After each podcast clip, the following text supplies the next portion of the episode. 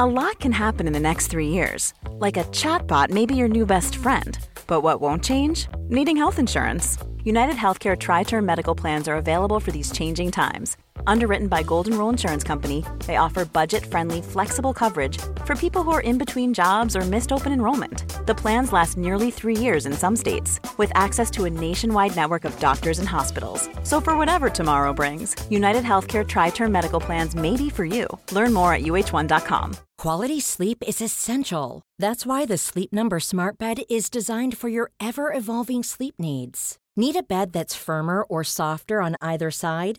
Helps you sleep at a comfortable temperature? Sleep Number Smart Beds let you individualize your comfort so you sleep better together.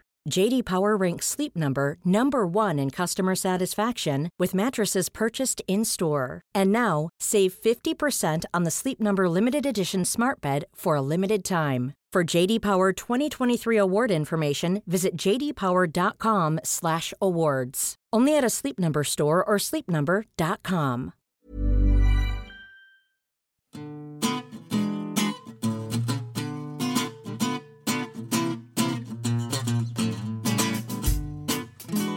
Hi, I'm Helen, And I'm Stephen. and welcome to the New Statesman podcast. Welcome to what hopefully sounds like a much cooler New Statesman podcast because great update from the pod catacomb after um, months of you, uh, Stephen, having to kind of man spread uncomfortably around a really um, horribly shaped table. We've now got a circular table Yeah. so I can gaze at you with my beady eyes throughout um, everything that you're saying. I want to start by talking about Prime Minister's questions, and we'll move on to uh, our main topic. But I just want to have a moment. A moment Uh, to everyone. Oh, actually, I can't remember the tune to bow down, but if I could, I would sing it about Emily Thornberry. Yeah, so um, David Lidington, who's leader of the House, stood in for Theresa May because she's um, off in the Gulf at a gathering with even more men than she's used to when she goes to Tory party receptions.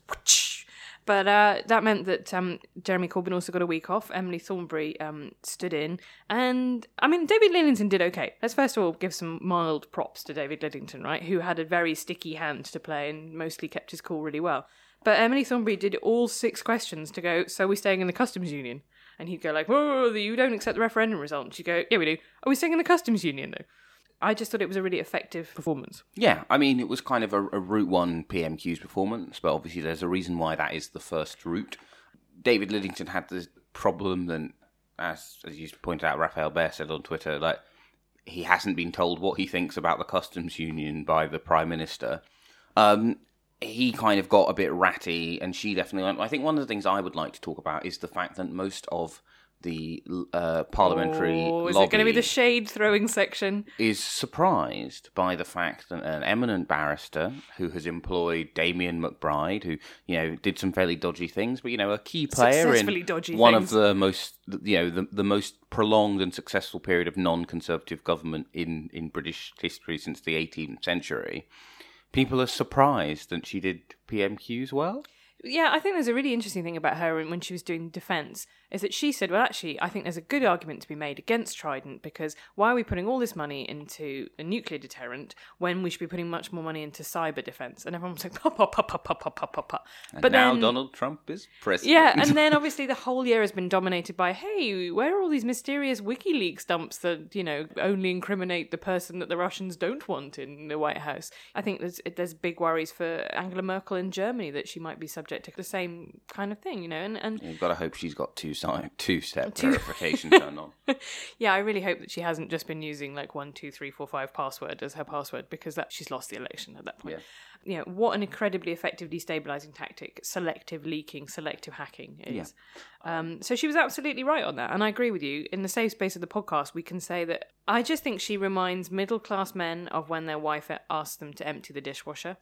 Uh, and the people who write about politics, that group is heavily overrepresented there. Yeah, I think that is exactly it, and I think I also think there's there is a wider issue than that, and we've touched on it before. But I think one of the reasons why Conservatives have produced two uh, female prime ministers and Labour have produced none is there is an idea of conservative womanhood. Uh, it is very limited, right? It's you know it, it's like doing a, a not very good Elizabeth I impression, but if you can ride that impression to the top of the party, then that works for you, right? That is an acceptable model. Yeah, it's kind of almost like Virgin Queen mixed with a slight overtone of kind of sadomasochism, right? Yeah. You know, you see all this sort of stuff about Thatcher. You see this thing about her handbagging men, and sort of, and that you kind of see the same tropes used about Theresa May. The idea that she's, you know, she's got these icy glances. You know, she really puts people in their place. So it's a kind of this sort of cold, hard power sort of idea. But you're right. There is no. Yeah. I think actually something that um, when I was doing my motherhood thing, actually, one of the senior Labour MPs said to me, you know, is that there's no model of what a big beast is when you're a woman, right? You, you're used to talking in Labour about big beasts. Well, actually, that's really kind of alpha dominant men. Yeah. Um, you can't be a lady beast. Yeah, and I think the the other thing that I find deeply maddening in the Corbyn era is you'll have a situation where Diane Abbott or Emily Thornberry will go on television and they will give a kind of eloquent and fairly well expressed version of the leadership's policy, right? Hmm. Now, in some cases, I think the leadership's policy is fairly bonkers and incoherent, but but people don't go, oh, that was bonkers and incoherent from John McDonnell. They go, oh, Labour are never going to win with that policy. Whereas hmm. Diane comes up and sums up what Labour's position on something is, and everyone's just like, oh, rogue performance. Oh, who's this lunatic woman and why she wandered onto my TV set? And you see this with Emily Thornberry as well. Like, you know, you can have an, an argument about whether or not people are going to elect a party which is anti Trident. But her argument for it, so for being opposed to it, is very good and it's expressed in a very eloquent way. It's just people don't like it when it comes from a posh lady. I, I do think there is a, just a general problem of, of female authority, and you're right. I think that the Tories have kind of solved that by this sort of Gloriana way of, of doing it, which is a kind of you say you you implicitly make the argument that you're an exceptional. You know, I have not the heart of a weak and feeble woman. I have the stomach of a king, or whatever. I've got that. I've got my organs confused in that. But it's basically you're not arguing that all women are brilliant. You're arguing that you are exceptional. Uh, and I think that's less inherently destabilizing than saying, yeah, I think a woman should be, you know, our leader, and actually we should have loads of women in the cabinet too, which is kind of like, oh, let's get, not get crazy with this tokenism. I thought it was a really accomplished performance, and I also thought, you know, actually, it was a really revealing performance because it reveals that the government won't tell us what it wants from its deal. And whether or not you think it's reasonable to do that, that is a kind of useful fact to know.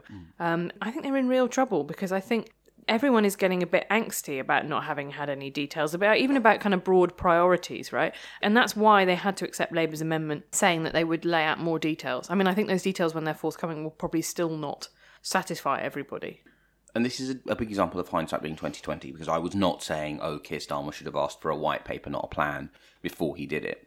The difficulty with asking for a plan is whether or not it means that the government can get away with coming out with a very banal set of principles and going, oh, here's our plan. we want the best deal for britain Yeah, oh, that's our plan in heavy inverted commas.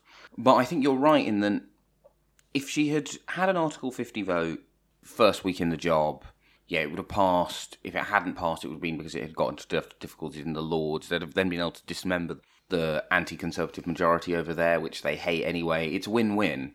Whereas by having this pointless ongoing battle, I mean, I have spoken to no lawyer, right, regardless of how they felt about the referendum, who privately thinks that the government is going to get anything other than a hiding in the Supreme Court because mm. they're like, well, they've got a strong moral case. However, in terms of the actual workings of the law, Article 50 will destroy a lot of rights, so obviously it's reserved to the legislature, not the executive. It's also, to me, feels like a very weird battle to pick because I, I don't see any evidence that there isn't a majority for passing a simple Article 50 bill in the Commons, right? So, what you're basically doing is having this massive argument about how you hate all judges, trying to destroy the independence of the courts because you don't like what they're saying, only to end up with the result that you wanted in the end anyway. Yeah, and obviously we don't know what the judgment will be, but there is a risk to the government that they end up with a verdict which sharply limits prerogative power more than they would like. Eadie is, is arguing that you can basically assume that unless Parliament has explicitly said something is not a prerogative power, it is. So he's effectively arguing from the sound of silence. I'm sorry, I don't know why I did that. But um, It's beautiful. That's like, like the God of the Gaps theory, Yeah. isn't it? That uh, actually your kind of rationale for God is all the things you can't explain are God. But Yeah. in his case, all the things you can't explain are Brexit. Yeah, which is arguable. However, that would give the executive quite a lot of power. I don't think they're going to get that, but their risk is is if the Supreme Court comes back and goes, not only are you not getting that, but we've actually we think from this case X, Y, and Z, and then that opens up a whole suite of possible claims people can make about overweening executive power. It's just a really odd uh, battle to have fought. Yeah, when you kind of don't need to. I am baffled by their approach. And I think it does go back to that conversation that we've been having all year, actually, about whether or not Theresa May is good or lucky. Um, and I think on the evidence so far that she's still, it's still an open question because she's still being extremely lucky. She's still got an opposition that are trailing her by, what is it, 13, 14 points on average? It's settled down to kind of seven to ten now. Yeah, a mere seven to ten. But uh, you know, who are also having their own total internal wrangle over Europe. But given that they're fighting off UKIP in one set of seats and Lib Dems in another set of seats, and one day they might dream of having a seat, more than one seat in Scotland again. She has certainly been incredibly lucky with that. But again, the problem is you can only kind of play the tune of Labour aren't don't have an answer so much. No one expects Labour to have an answer. That's the problem. If you're again, it's the sort of thing of being priced in. If if it's priced in that Labour are weak and they're not going to be the government, then unfortunately people are going to expect you to have the answer. Yeah. and they kind of don't.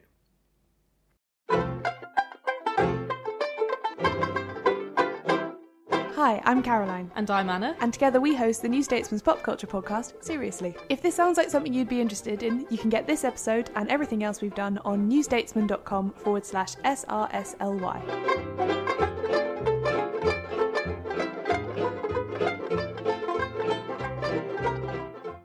And now it's time to go down the line to the lobby with George.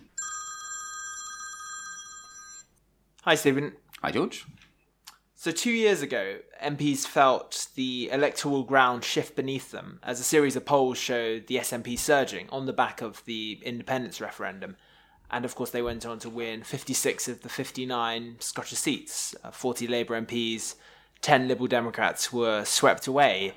And after the Richmond by election, Labour and Tory MPs are worried that the ground is once more moving. So we saw the Lib Dems take that seat by turning it into a referendum on Brexit and ousting the pro-leave Zach Goldsmith. Uh, Tory MPs are worried that they could do the same in other seats with large uh, Remain uh, Remain voters.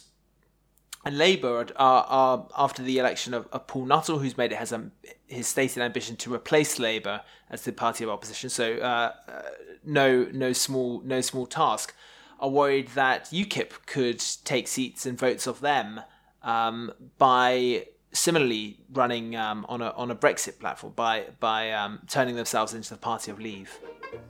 It's particularly troubling for Labour in the, the Conservative leadership has basically make it made a bid to be the main party of Leave. Uh, the UKIP obviously are trying to have a Brexit betrayal myth, but no one is really certain what it is that Labour should do. Where is the leadership on the Brexit issue at the moment? Yes, so in favour of a soft Brexit, essentially. Um, you saw Emily Thornberry at, at PMQs reveal that Labour is now committed to customs union membership. They will be tabling amendments on the single market when any Brexit legislate Brexit related legislation comes forward. Um, but you're right that their position isn't clear to the the public at large. Um, of course, what distinguishes uh, Labour from the other parties is they are the opposition. They they are the only party that could uh, plausibly form a form a government in in the near future. UKIP have one MP. The Lib Dems have eight MPs. Uh, but with the party so divided, um, and with Jeremy Corbyn having such poor personal ratings, it's it's hard for Labour to offer themselves as, as an alternative government. So I think that's that's the problem for them. And it's also there are also structural factors that play here. That this is a less tribal, less class based era. People don't define themselves by their work anymore. They often define themselves more by their identity. That helps parties like the Lib Dems and UKIP. Um, as opposed to, to Labour. And there is a gnawing sense that Labour MPs have that they are the party of the past rather than the party of the future. Trade union membership, public sector workforce, both far smaller than they were in the past. And if you look across Europe, everywhere centre left social democratic social democratic parties are in structural decline, not just cyclical decline. It's not just a case of a few bad election results. They are polling terribly everywhere. Um, in terms of that grim vista, obviously the leadership is not social democratic, and they wouldn't really self-describe in that way. They were feeling much chirpier after the Trump result in terms of what they felt it showed about the 2020 election. Is that still the case, or has that op- uh, optimism dissipated uh, slightly? Yes, it has. It has dissipated, and uh, that's inevitable because the the polls have been, as as Corbyn ally Jon Trickett told a recent meeting at the NEC, dire. Um, and he said that at the next election, Labour would have to defend some seats. It wouldn't just be able to uh, to put its resources into into targeting uh, gains from from the Conservatives and others. I think the hope is that the Tories will still come unstuck on, over Brexit. That actually, whether you're for Remain or, or for Leave, uh, that's less important than simply the government doing a bad job, the economy going badly. Labour say, look, we cannot simply stand up for the 48% or the 52%. We have to try and speak to everyone.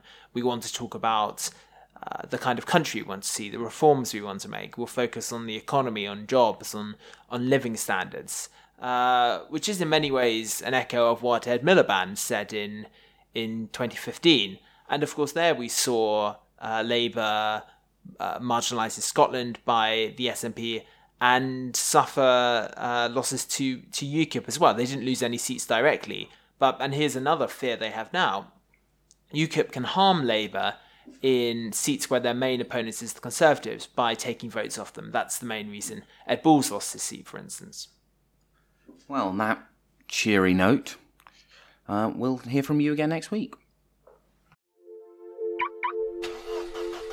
This is a Manhattan-bound B Express train. The next stop is Grand Street. Mind the gap. Hi, I'm Stephanie. And I'm John, and we host Skylines, a city metric podcast, where every two weeks we talk about cities, maps, and the human world. Whether the Olympics are good for cities, what it's like to be a woman in a city, and we've had guests like Lauren Elkin, Caroline Criado Perez. And Neil Codling, the keyboard player from Suede, because I'm nearly cool now. Tune in on iTunes or on Acast. Check it out. And we're joined by Emily Witt, author of Future Sex, who is here all the way from um, Trump's America, sorry, uh, to talk about the book.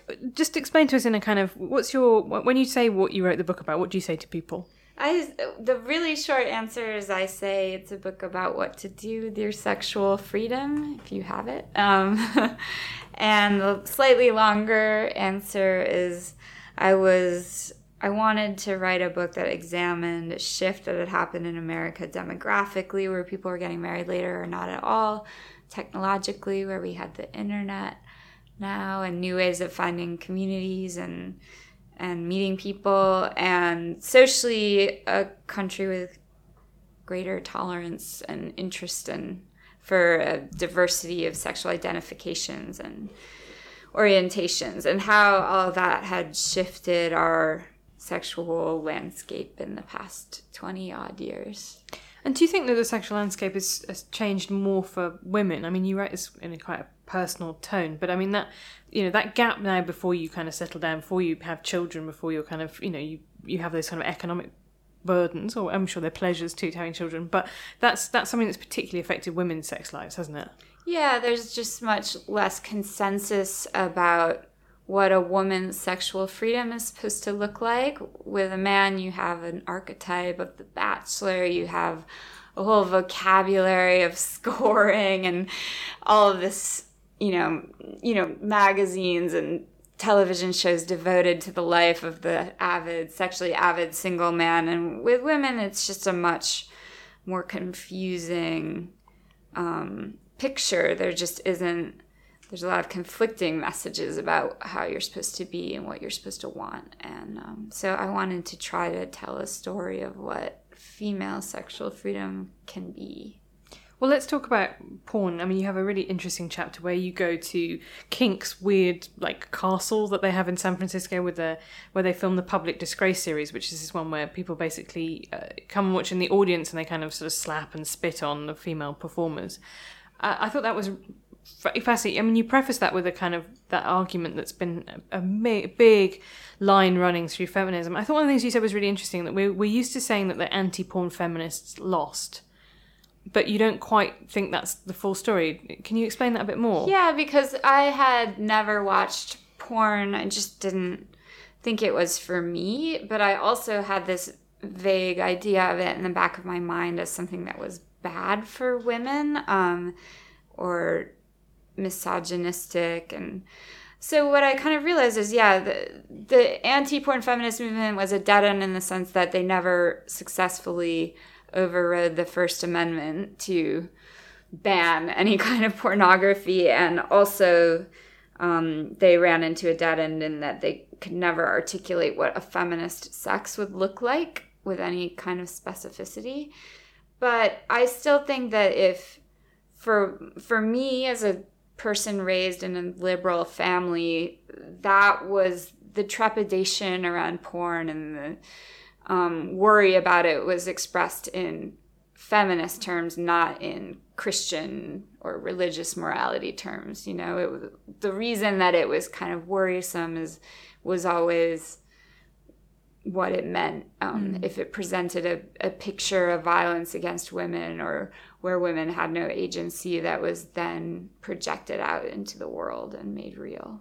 Um, in the book, you sort of go on a journey of discovery. Is a very cliched phrase, but I'm going to use it anyway. You you talk to people who work in, in the industry. Would you say that your views about it uh, had changed, or would you say that?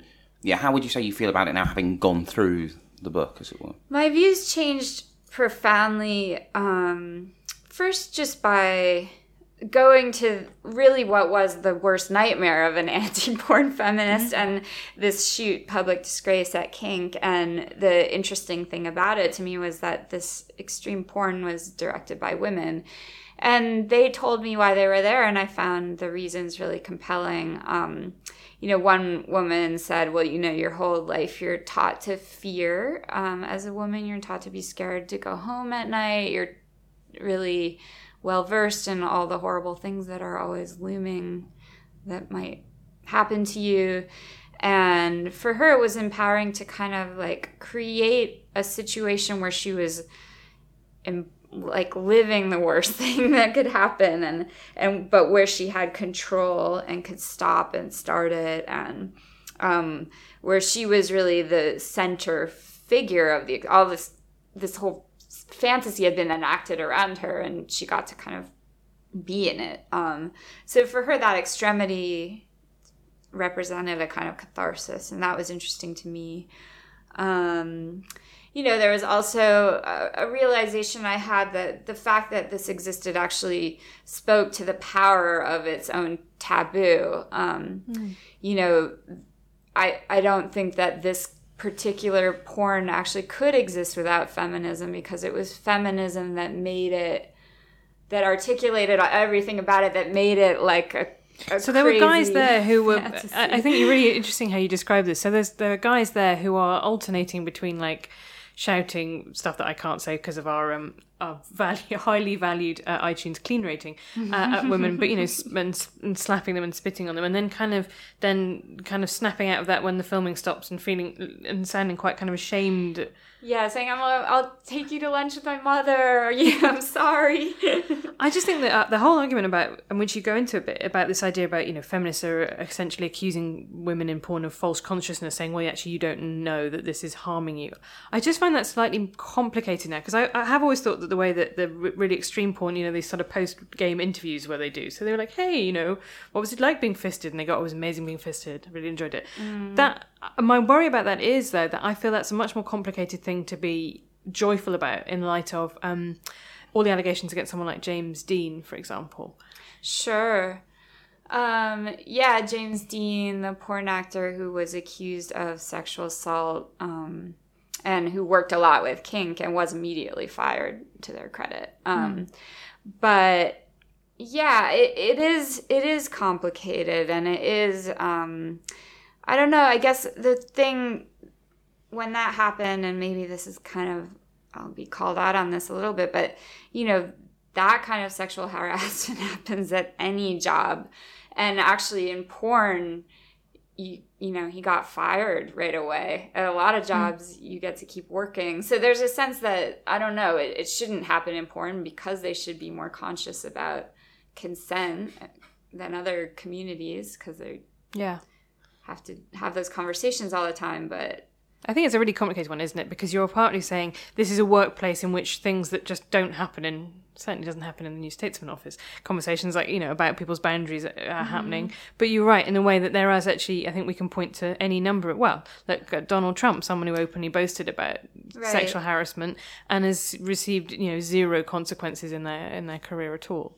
Well, and that was what was interesting. You know, when the Trump thing happened, I, I thought a lot about that because it, what he was describing literally echoed this mm. fantasy that I had been, you know, I'd seen this porn shoot. That was what they were, that was a fantasy they were proposing was grabbing a Yeah. woman in public. And it was kind of much scarier that for him to say that and this idea of the locker room you know I, the porn there was something more at least in the porn it was all seen as wicked and horrible.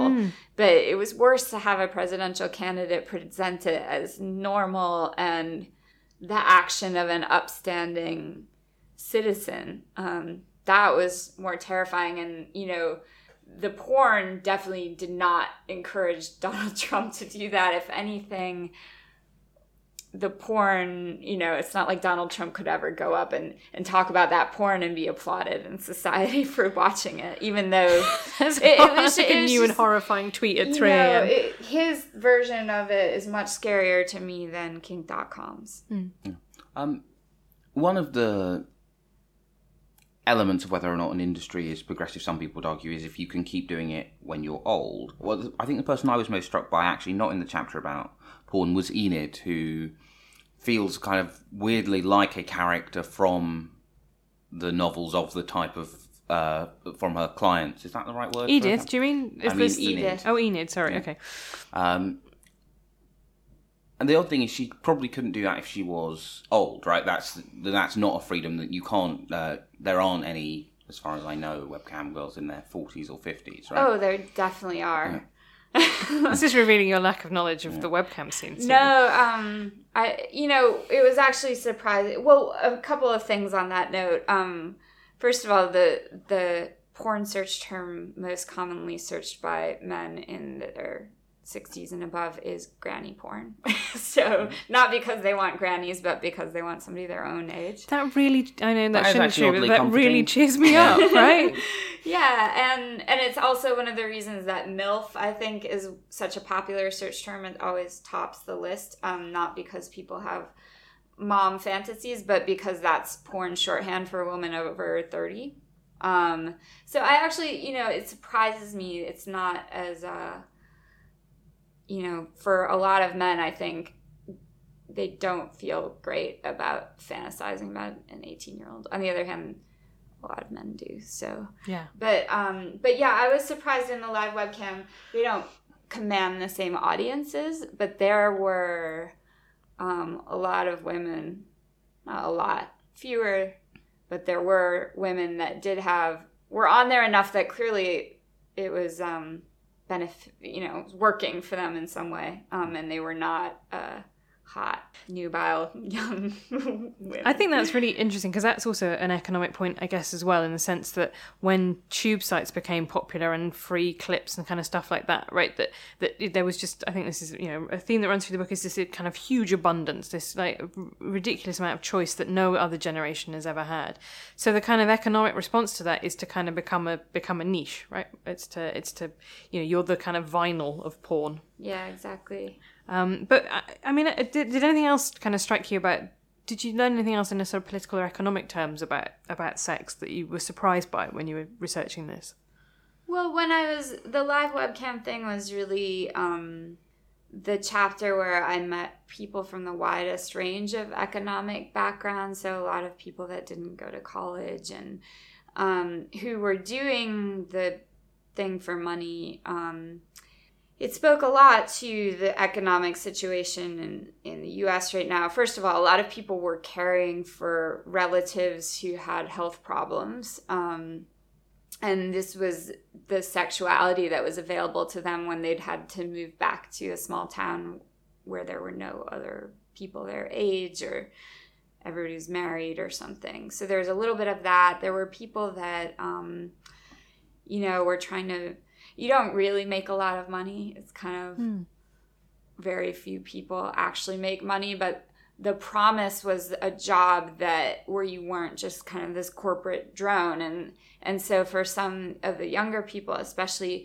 doing a crazy sex show was more um, human to them than going and working at starbucks um, where they had to conform to this customer service personality. Um, and yeah, and I met a lot of it just really I just met a lot of people who had really bad medical debt or they had they really wanted to go to college but they just didn't have the money. And so there was a lot of kind of ambitious clever people that were just dealing with difficult economic circumstances and this was a sort of stopgap solution for them. Um, my final question is really: Were people's sex lives more or less weird than you expected? Did your true, did your view of humanity change by talking to people about stuff that was very intimate and personal? I mean, really, more my view of myself changed and how cons- I I didn't know I was so conservative um, in the sense that I just had judged. I guess you know for example people who are in open relationships i thought of that as kind of a naive self-destructive thing to pursue and that it never worked out. And you know i just had all these dumb um, ideas that were not based in my empirical experience and and this sense that that people who pursued avid sexual experimentation were all kind of like crazy or I, I don't know it's judgmental. And then when i got out there it, it all made a lot of sense to me and seemed actually highly rational thing to do. And i was embarrassed at my own closed-mindedness. So things that were supposed to be weird actually turned out to feel really not weird. That was the surprise. Well, thank you very much for joining us. That was Emily Witt, and uh, your book, Future Sex, is um, available to purchase now. One size fits all seems like a good idea for clothes until you try them on. Same goes for healthcare. That's why United Healthcare offers flexible, budget friendly coverage for medical, vision, dental, and more. Learn more at uh1.com.